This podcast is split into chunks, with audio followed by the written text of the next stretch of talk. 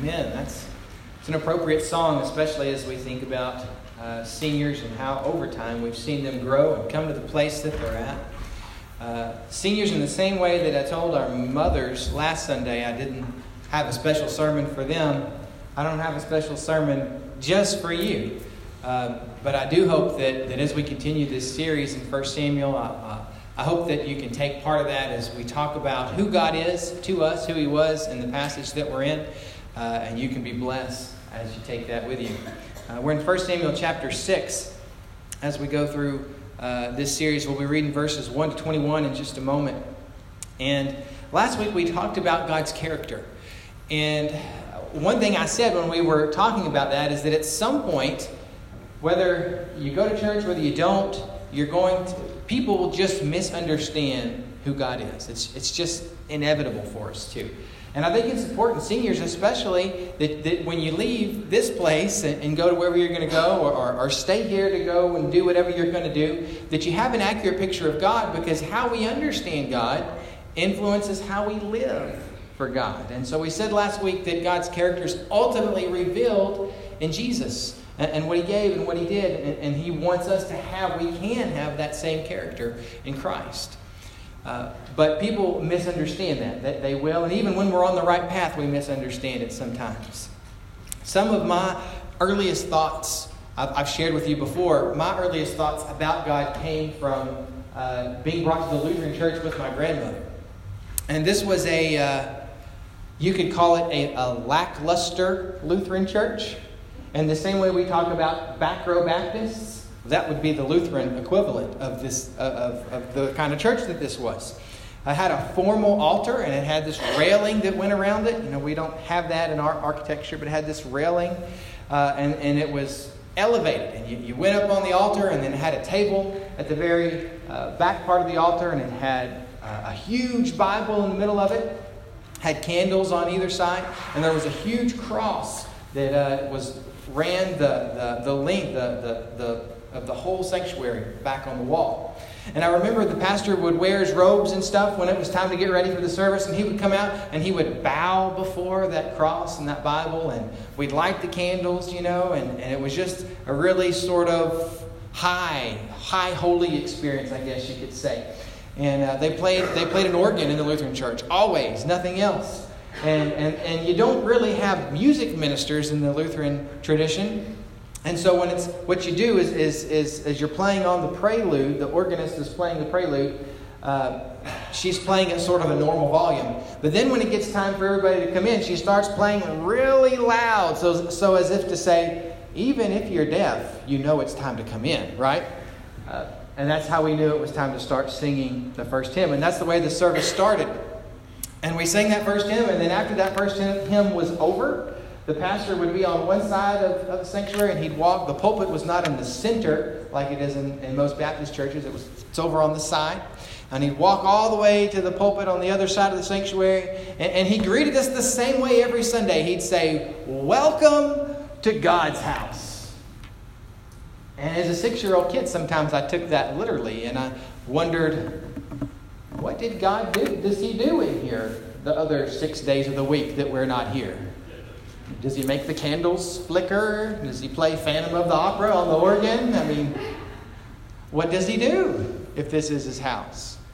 And man, how glad I was that it wasn't my house to think of my house being kind of drab and boring and kind of traditional looking.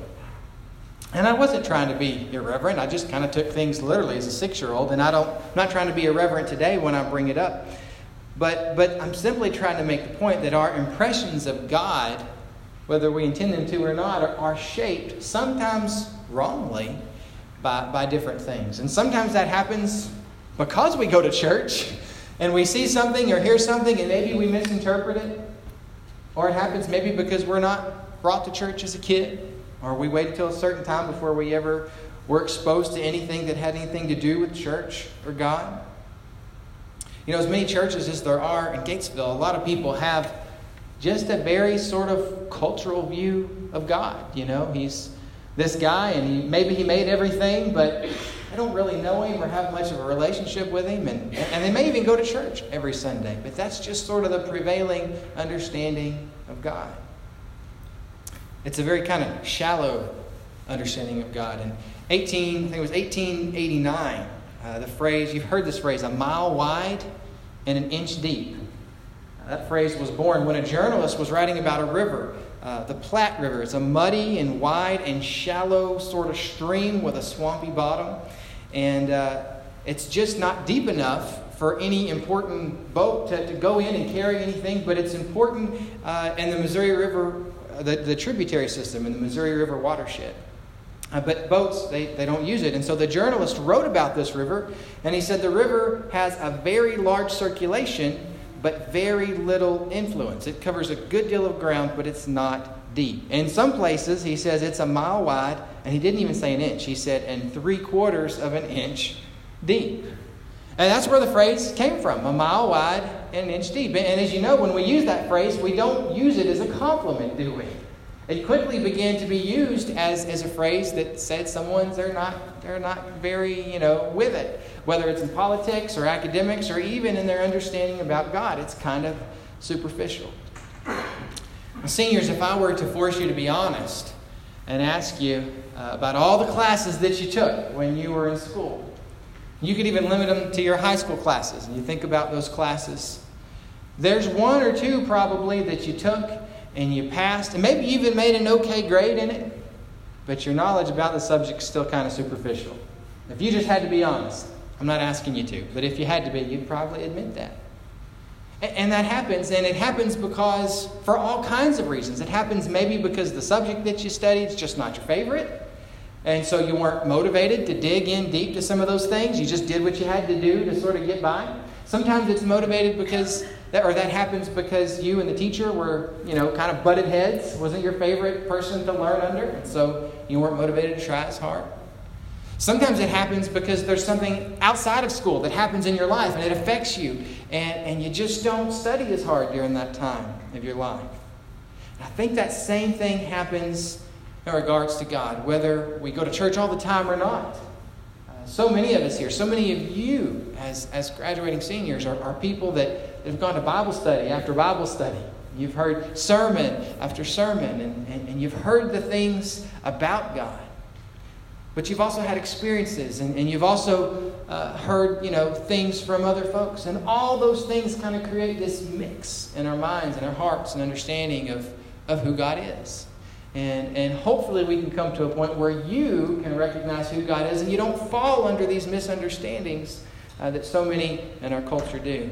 Because when people don't get God, like we talked about last week, when we really don't get who He is, people start making assumptions about God. And you know what happens when you make assumptions, right?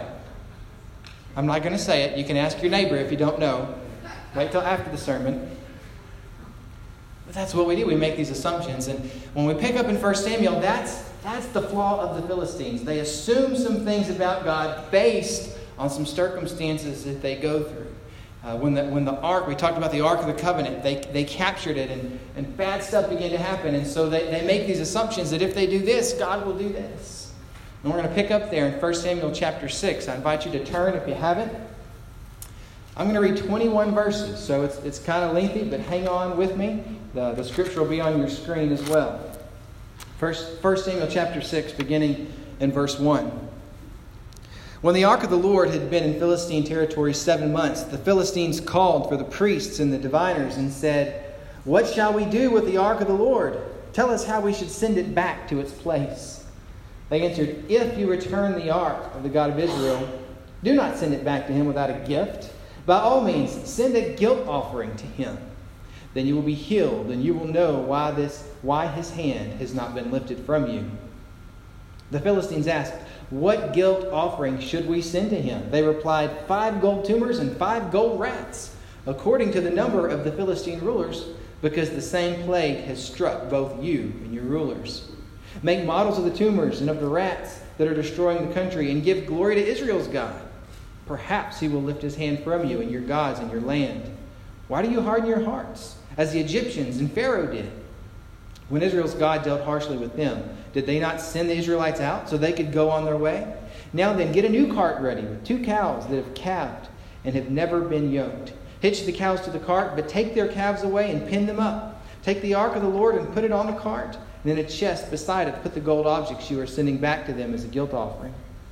Send it on its way, but keep watching it. If it goes up to its own territory toward Beth Shemesh, then the Lord has brought this great disaster on us. But if it does not, then we will know that it was not his hand that struck us, but that it happened to us by chance. So they did this. They took two such cows and hitched them to the cart and pinned up their calves. They placed the ark of the Lord on the cart, and along with it the chest containing the gold rats and the models of the tumors. Then the cows went straight up toward Beth Shemesh, keeping on the road and lowing all the way. They did not turn to the right or to the left. The rulers of the Philistines followed them as far as the border of Beth Shemesh. Now the people of Beth Shemesh were harvesting their wheat in the valley, and when they looked up and saw the ark, they rejoiced at the sight. The cart came to the field of Joshua of Beth Shemesh, and there it stopped beside a large rock. The people chopped up the wood of the cart and sacrificed the cows as burnt offerings to the Lord. The Levites took down the ark of the Lord, together with the chest containing the gold objects, and placed them on a large rock. On that day, the people of Beth Shemesh offered burnt offerings and made sacrifices to the Lord. The five rulers of the Philistines saw all this and then returned that same day to Ekron. These are the gold tumors the Philistines sent as a guilt offering to the Lord, one each for Ashdod, Gaza, Ash- Ashkelon, Gath, and Ekron. And the number of the gold rats was according to the number of the Philistine towns belonging to the five rulers, the fortified towns with their country villages. The large rock on which the Levites set the ark of the Lord is a witness to this, to this day, in the field of Joshua of Bethshemesh. But God struck down some of the inhabitants of Bethshemesh, putting 70 of them to death because they looked into the ark of the Lord. The people mourned because of the heavy blow the Lord had dealt among them. And the people of Bethshemesh asked, Who can stand in the presence of the Lord, this holy God? To whom will the ark go up from here. Then they sent messengers to the people of Kiriath Jearim, saying, The Philistines have returned the ark of the Lord. Come down and take it up to your town. And so, even the people of God, not just the Philistines, even the people of God are struggling about what to do with this Ark of the Covenant. And it's because they, they have these misunderstandings about God, they make these assumptions about God. I think one of the first obvious assumptions that the Philistines make is that they assume that God is like people. They assume that the God of the Israelites is like normal people because for them, that's kind of like how their gods were. Their gods got mad and lashed out and did crazy things and uh, sometimes did immoral things. And so they kind of project this onto Israel's God. One of my, my favorite uh, movies that depicts God erroneously, I think, is the movie Bruce Almighty with Jim Carrey. Do you remember that movie? Came out a few years ago. And, and my favorite scene, or one of my favorite scenes, is when Bruce, you know, gets after he's gotten God's powers, so to speak, and becomes sort of God's substitute, and uh, he discovers that he's going to have to answer everyone's prayers. You remember? And uh, so he starts hearing all these voices, and, and you know, it's just overwhelming that, that he's actually going to hear all these prayers and try to answer them. And so rather than try to answer them in his head, somehow he figures out a way. Well, well, he sets up an email. Remember, not Yahoo email, but Yahweh. Uh, that was a cute little pun. And so he's, he's, he's getting all everyone's prayers in the whole world through email. Of course, the problem, the first problem he runs into is that he just can't answer, he can't keep up with them and read them in a timely fashion. He just has millions of emails in his inbox. Some of that's us because we have spam nowadays. Uh, that was before the days of that. And he just can't keep up with all those emails. And uh, so he decides rather than reading each and every prayer request, he's just going to answer yes to everyone. Right? I mean, that's easy. You don't have to read them. Just yes, yes, yes, yes, yes, yes, yes, yes. And, and you know, I, I can kind of relate to that kind of God. You know, I mean, I don't like saying no to people, I don't like disappointing people. So let's just say yes to all of them. And of course, the reason that why that's not a good idea is because the stuff people ask for and want is often a horrible idea. And so the world almost comes to this catastrophic end because of what he's doing.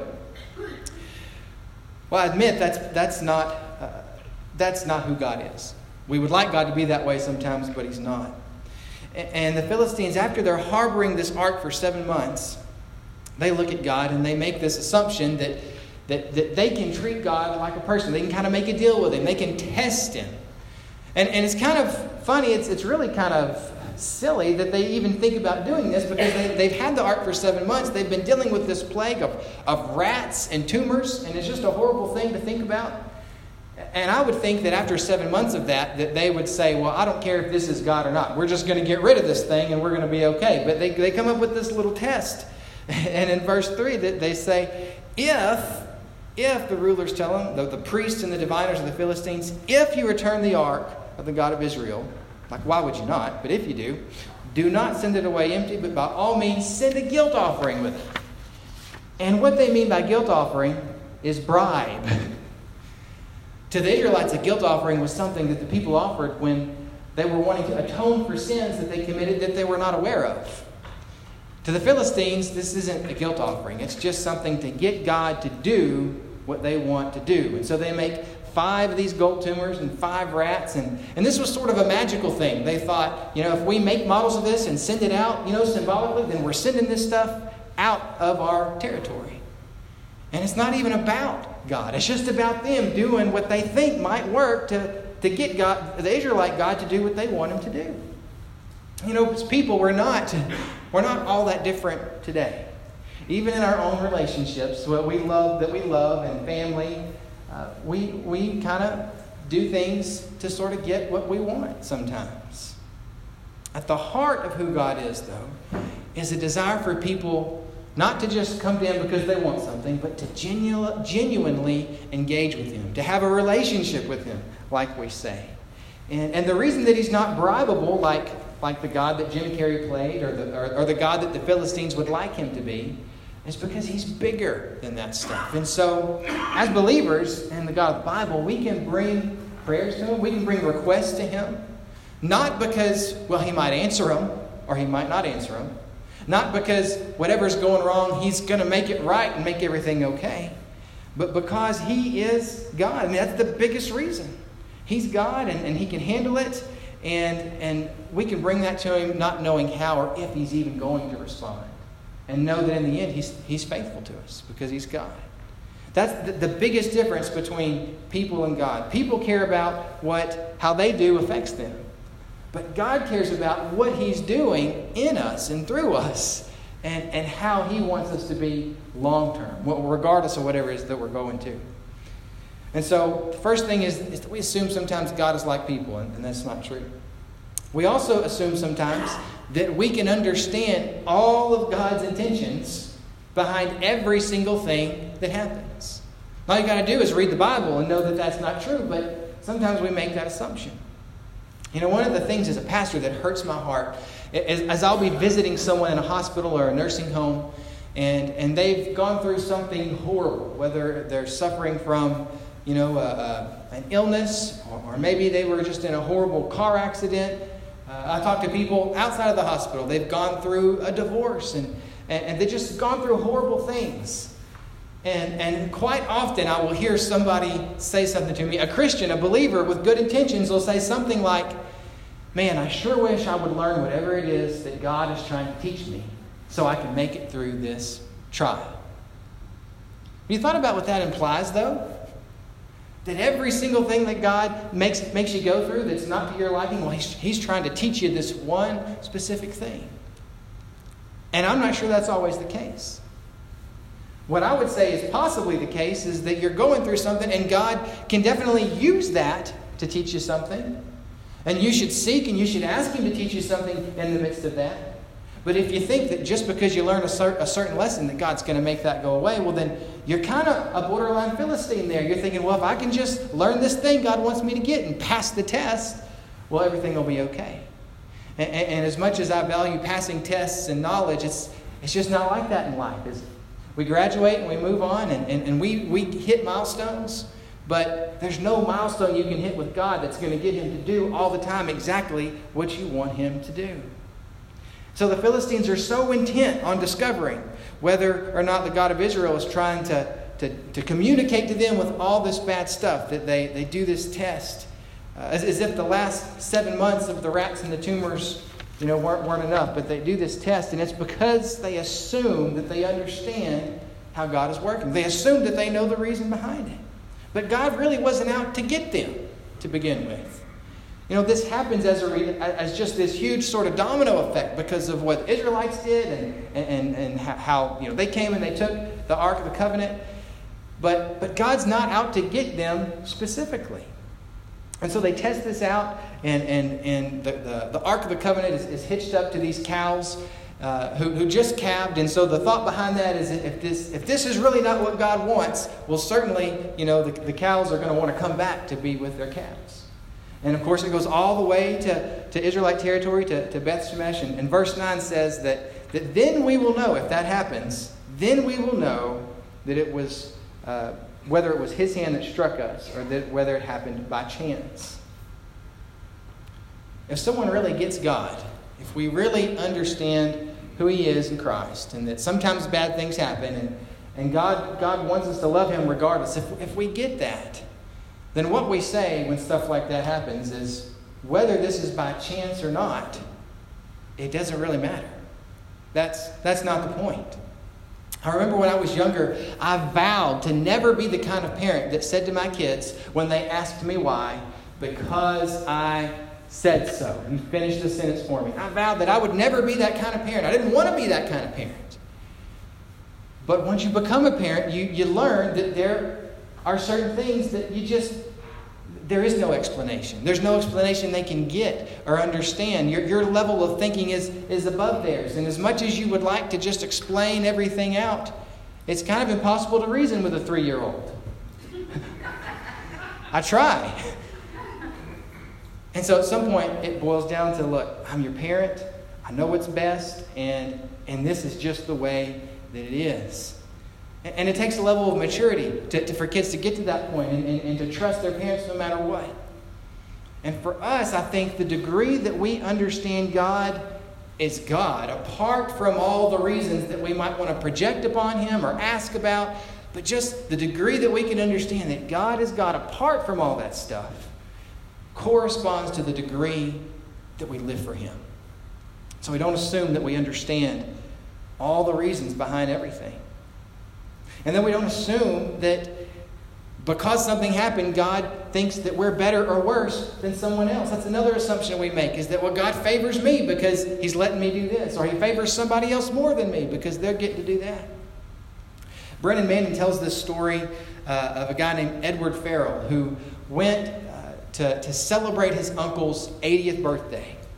And uh, they went to this beautiful place in Ireland. His, his uncle was Irish, and so uh, they're at this nice vacation spot in Ireland, and, and they're walking alongside this beautiful lake. And his uncle was always someone that, that just struggled in, in their relationship with God. And Edward tried to share God with him and witness to him. And he'd come to this point to where, at 80 years old, this was sinking into his mind, into his heart. And, and, as they're walking alongside the lake, the sun, it was really early in the morning, the sun starts to rise. And so they stop and they sit down and they watch the sunrise, and there's quiet. And neither one of them says anything for about 20 minutes. And then they get up, and Edward notices that his 80 year old uncle just has this smile on his face. And, and he can't help but ask him what, what he's smiling about. And his response, his Irish response, I'm not going to try and have an Irish accent. He said, Yes, uh, he, he said, tell, tell me why you're so happy. And he said, he said, Yes, lad. He had tears going down his face. The Father is fond of me. Ah, the Father is fond of me. And that's so simple for most of us to understand that this is God, this is who He is, that He actually cares about us. But for this 80 year old man, it had seeped into his consciousness for really maybe the first time. We say sometimes that time is the greatest equalizer. And I think in time the Bible bears out that God cares about everyone. He cares, he cares, believe it or not, about the Philistines just as he as much as he does the Israelites. But for the moment, the only point of reference the Philistines have is who God is related to Israel, to these people. And, and, and they bring back the Ark of the Covenant. uh, to this place called Beth Shemesh, and, and literally that means temple of the sun god, and so it, it's kind of had some, some pagan influence. In fact, archaeologists have discovered lots of Philistine pottery in this area, even though this was a, a, an, an Israelite territory, and so they allowed the Philistines to influence them. And God is trying to take his people and set them apart and, and to make them holy. And verse 16 tells us that the five rulers of the Philistines watched as the people of God chopped up the wood that the ark arrived on. They sacrificed the cows, they set the ark on the large rock, and they offer these burnt offerings. And I can't help but wonder if I put myself in the place of the Philistines, what, what we would I would be thinking. What, why, why has God allowed these people to have this God that is so far superior to ours? Why did he choose them? Why is he allowing them to have this? And when we read this, this passage in isolation from the rest of the Bible, it's tempting to think, well, God favors some people over another. But he didn't have anything against the Philistines, but he did have something for Israel that he would ultimately use to spread his influence and his relationship to all people. And so we, we can't get too hung up on, on one person or one group and think, well, why does God treat them this way and another person this way? And I think the reason that it takes some of us so long to, to get God, so to speak, is because we look at people that maybe we look up to, people who have uh, a great relationship with God. And maybe they seem like they have it all together. Maybe they have a great marriage. Maybe they, they, they, they know the Bible frontwards and backwards. And, and we think, I could never be like this person that I look up to. Or, or God could never be to me, obviously, and be so close to me like He is to so and so. And that's not true. That's not what Scripture bears out in its entirety.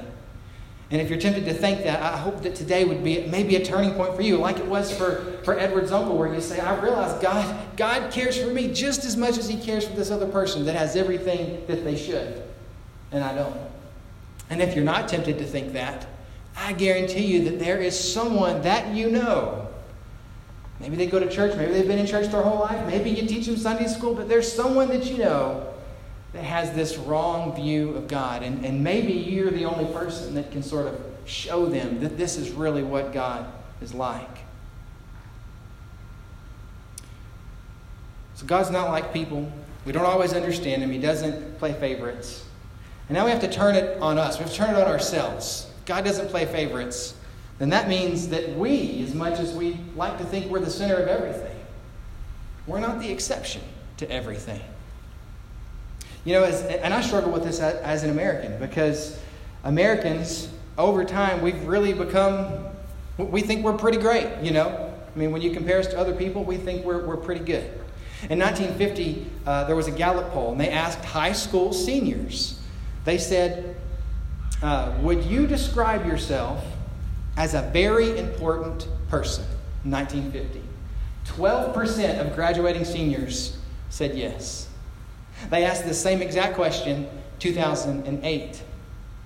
80% of seniors said, Yes, I'm a very important person. And so it shows us over time the way our, our kind of egos and thoughts, not that you're not important, seniors, but, but our culture is, we've elevated our egos a little bit.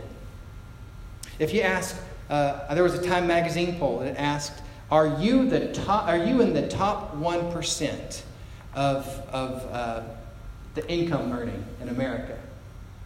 Would you believe that 19% of Americans are in the top 1% of, of the income, the highest income bracket? We're 25th. America is 25th in the world at math. We're number one in the world at thinking that we're the best at math. We think we're exceptional. And, and, and in some ways, many of us are, but but if we're not careful, that bleeds into how we understand God and the way He relates to us and the way that He relates to other people. In a sense, Israel was exceptional. They were God's chosen people. He made a covenant with them, but they were not an exception to the rule. And so, as the ark is coming into their own territory, it tells us that they, they looked into it, something that they knew they were not supposed to do and several of them died as a result. And they find themselves treating, even as God's chosen people, they're treating the Ark of the Covenant in a very similar way that the Philistines did. They're making these assumptions that, well, we're God's chosen people. You know, it didn't belong over there, and we have it, now we can do what we want. And as these people start dying, you, you see that sadly, they respond in the same way that the Philistines did, don't they? They called the next town over in Israelite territory and said, hey, the Ark of the Covenant's here, but we don't want it. If God is going to expect us to act a certain way, and we don't want God. They didn't say that. That's more or less what they said. And they passed it along in the same way that the Philistines did because they think that they're the exception. Now, if you've gone to a Baptist church like ours, we, we kind of downplay exceptionalism in the way that we do church. I remember the first time I told you I went to a Lutheran church when I, when I grew up, but I remember the first time I went to a Baptist church and I was introduced to the pastor. I was introduced to Brother Ed. And I was confused. What do you mean he's Brother Ed? Like, literally, he's everyone's brother? That's kind of creepy, you know? No, it wasn't a literal thing, it was a title. And it was a title that was given to show the pastor, uh, to show respect and to show honor, but at the same time to communicate that, well, he's not over anyone spiritually. He's our brother, right? And, and some of you use that title and you refer to me, and since it's not literal, I gladly accept it. I like all of you, but I wouldn't want to be all of your, your biological brother. I have enough family baggage of my own. More important than a title, though, that I hope you get when you come to our church is that there really isn't a place for exceptionalism in our fellowship. There, there are some of you that have you've been a part of our church for a long time and you've done so many things, you've given a lot of money, and, and you really are a part of us. And, and maybe you need to hear this morning that God, that didn't make you, that didn't make you any better than the visitor that walks in off the street that doesn't know who you are. And maybe you are, and you, have come here a, few times, and, you're on the other side, and you're a visitor, and you don't have a, a role on a formal committee, and uh, you're just kind of checking us out. Well, you need to hear that, that you're not any less exceptional in Christ than someone else that's attending our church and has been a part and, and helped finance a building campaign. I remember right after I became a Christian at, at, at, at the, the, youth conference that I was at, I accepted Christ. And I remember walking out, and, and they were playing this simple chorus. And it was something that it just communicated something to me I'd never really thought about. But this chorus was called Holiness. And, and it's simply said, stated that holiness is what I long for, holiness is what I need, and holiness is what you want for me. And, and I always thought that I should probably be holy and that God probably wants from me to be holy. But I never thought about like this is really something God wants to help me do and, and achieve. That He that He wants that for me, not just from me, but for me. And so you can't get God if you don't understand who He is and what He wants you to be. And so this morning, I just ask you to think about what are some of those assumptions you've made about me. Even if you've been in church your whole life, what are some of the things that you've thought that you think now, well, maybe, maybe that's not true. Maybe God's not asking me to do this or to think this or to learn this, and maybe He just, maybe He just wants me to be holy and faithful and dedicated to Him. This morning I ask you to think about that, to seek that. Ask God to make you holy. And trust that no, no matter what else is going on, that is enough, and that's who God wants you to be. Let's pray together. God, we thank you that, that you, from the very beginning, have been working in our world to make everyday people, like the people that come to Eastwood Baptist Church, people who are holy and who are set apart. And Lord, sometimes we would like holiness to look different than it actually does. And so, as we think about our lives, we think about where we're at, we think about what we've gone through. God, we do pray that you would set us apart in our hearts. And as we think about today being the, the day that the Holy Spirit uh, was, was introduced to the church, Lord, remind us that we have access to that same Spirit that can work in our hearts and our minds and help us to be the people that you want us to be. In Jesus' name.